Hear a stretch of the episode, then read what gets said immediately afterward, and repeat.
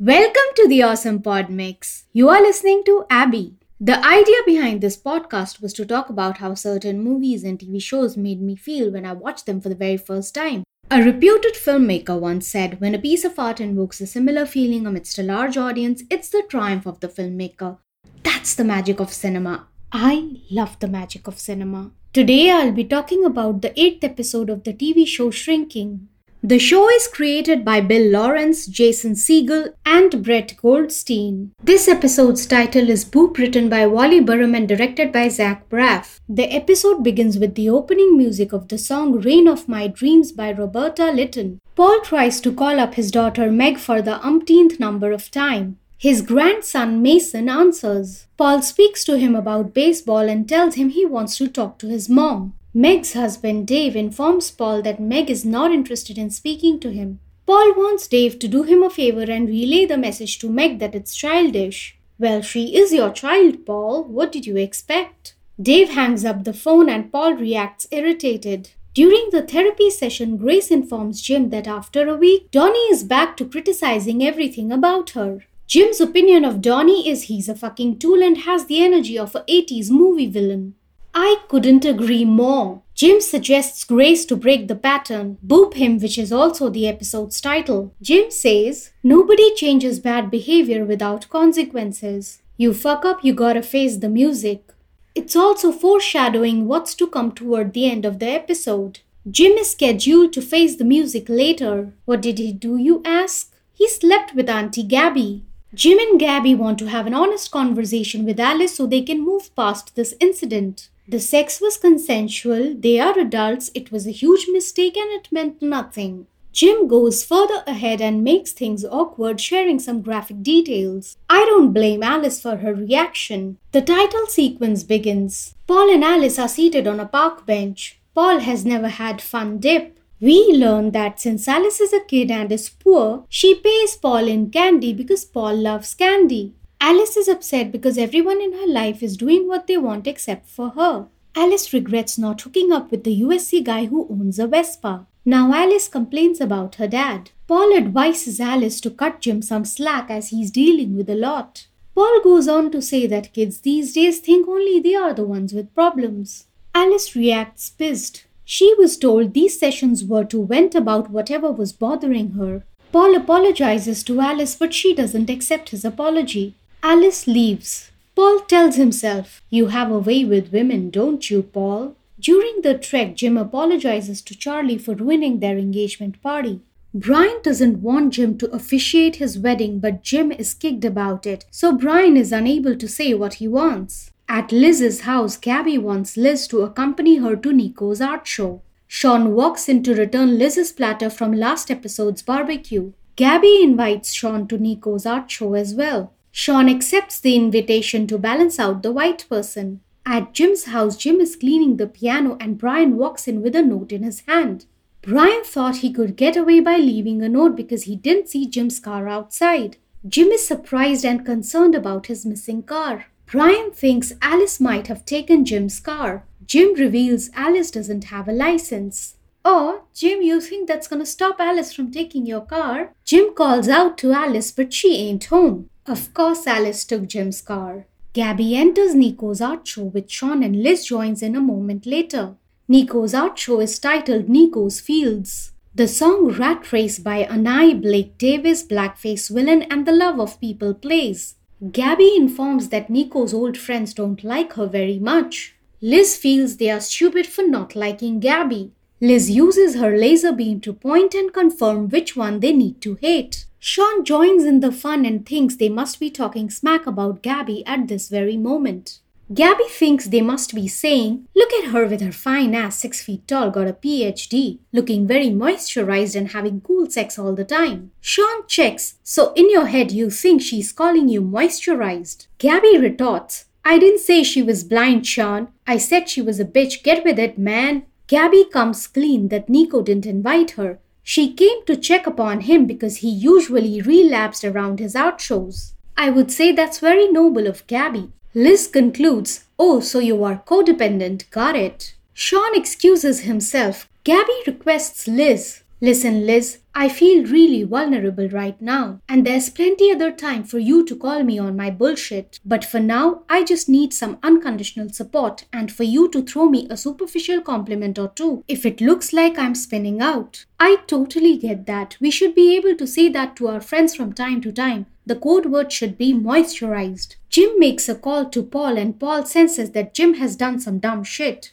Jim inquires if Paul has any clue where Alice might be because she is missing and so is his car. Jim drives Brian's car. Paul joins them in the passenger seat in search of Alice. Paul thinks Alice missing may be his fault. Paul committed a cardinal sin as a therapist. He took out his daughter's anger on Alice. Paul wonders what's Brian doing in the car. Brian informs that it's his car and sitting in the back seat is a self esteem thing. Jim wants Brian to share why he came to see him. Brian doesn't want Jim to officiate his wedding. Jim fell apart during Brian's engagement. He won't be able to survive the entire wedding. Brian says it's not a big deal. Brian looks over to Paul for support, but Paul adds fuel to the fire, saying, I thought you two were best friends. Word of advice it's a good thing to tell someone something controversial when they are driving, because in all probability, they won't leave the steering wheel to kill you. Though my friend did extend their hand to catch my throat. So, to conclude, don't sit in the passenger seat to confess. Gabby is looking at a painting when she meets Aaliyah. Aaliyah assumes Gabby hates the painting. The song Head Over Heels by The Flower plays. Gabby clarifies that it's just self hatred because she's not putting her needs first. Aaliyah reveals she likes to save every wounded man she meets. I had a hunch that her wounded man would be Nico. Ladies, don't be a part of a construction crew where you need to fix guys. When Liz returns to Gabby and checks where she was, Gabby informs she made a new friend. Liz asks, Does she wanna fuck you? Liz, I think she's gonna fuck over Gabby, not fuck her. Jim, Paul, and Brian walk into the garden. A peacock blocks their way. The peacock spreads its feathers, and Jim wonders what it means. Paul says, They either wanna attack us or fuck us. Jim replies, Not sure which I prefer. You shouldn't prefer either, Jim. You shouldn't prefer either. Jim suggests they need a distraction. Brian volunteers to be the bait if Jim would forgive him. Paul scares the peacock away because he was bored of Jim and Brian's conversation. Liz checks with Sean how the job search is going. Sean replies, It's terrible like these tiny ass crab cakes. Sean wants to be a caterer, but there are already a million in Pasadena. Liz could introduce Sean to her snobby white friends and would like to invest in his catering business. Liz's friends would love to have a young black veteran caterer.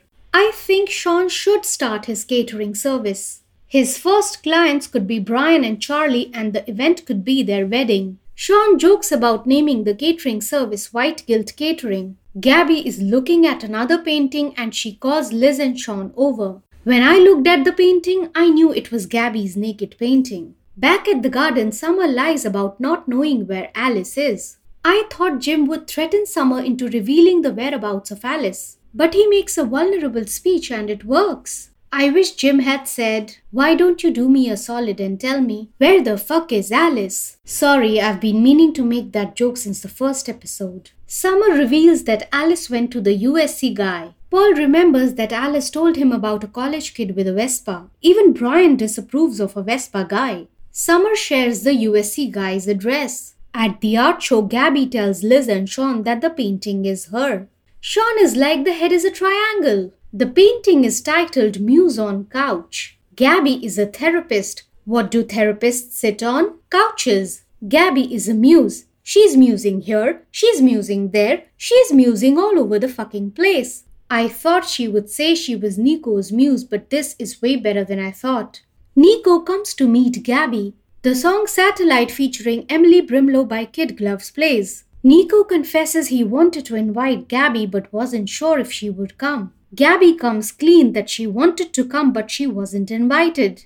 Nico wanted Gabby to see that he was doing better. At the USC, Brian thinks that these kids look so young. Paul says, At our age, everyone looks young. Brian is offended. He says, Our age? We are not peers. Jim wants to scare the shit out of this kid and wants them to look badasses. Paul tells Jim that he's the weak link. Paul angrily bangs at the door. Jim inquires if the guy is Chet. If yes, then where the hell is Alice? Chet says, I think your grandpa and dads are here.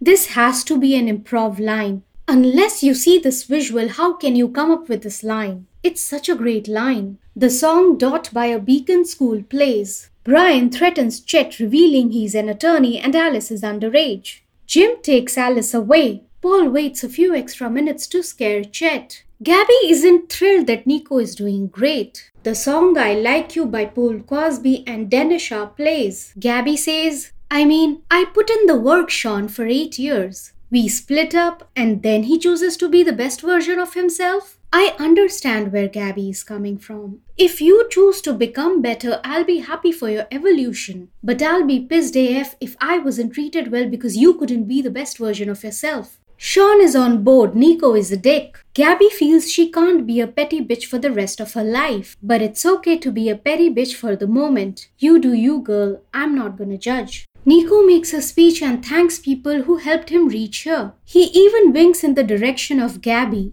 Gabby mistakes Nico's gratitude for herself. The funny thing is, if you noticed in the white shot, Aaliyah is standing right next to Gabby but a little behind. At Jim's home, an upset Alice storms upstairs to her bedroom. Paul reveals his dad was really tough on him. Paul would have never gotten away pulling something like this. Brian checks what punishment Jim has thought of. Paul is certain that Jim is gonna let Alice off the hook. Jim boops Brian. He says he needs some time because his feelings are hurt. Brian blames Paul for this. Paul compels Jim to do the same with Alice because he still has a shot to be her dad. Jim needs to stop being a coward and put the hammer down. Yeah, all the dads out there, stop being cowards. Paul needs a ride home. Gabby wants to say goodbye to Nico. Liz and Sean are there to support her. Nico gives all the credit for his personal improvement and muse painting to Aaliyah. Gabby is shocked. When Aaliyah claims the painting as her, Sean checks if Gabby wants to leave. Gabby's lid goes off. It's quite understandable. Gabby claims that the painting is her. She reveals the freckle below the collarbone. She requests Liz to point out the freckle in the painting with her laser beam. Liz complies and then drags Gabby away. Gabby kink shames Nico in the art show. This was also one of the advice Gabby had given to Alice. The kinky act, not the shaming bit. Jim returns home after dropping off Paul. Alice has cooled down by now, so she apologizes for disappearing on Jim. Jim grounds Alice for two months. Alice has plans to go to Japanese breakfast next week. Jim suggests she's gonna have to eat it at home. Alice reveals Japanese breakfast is a band. Alice claims that she hates Jim, but Jim loves Alice. Snap by Rosa Linn plays. The end credits begin. You can listen to the awesome pod mix and subscribe to it on Apple Podcasts, Spotify, Amazon Music, and Google Podcasts.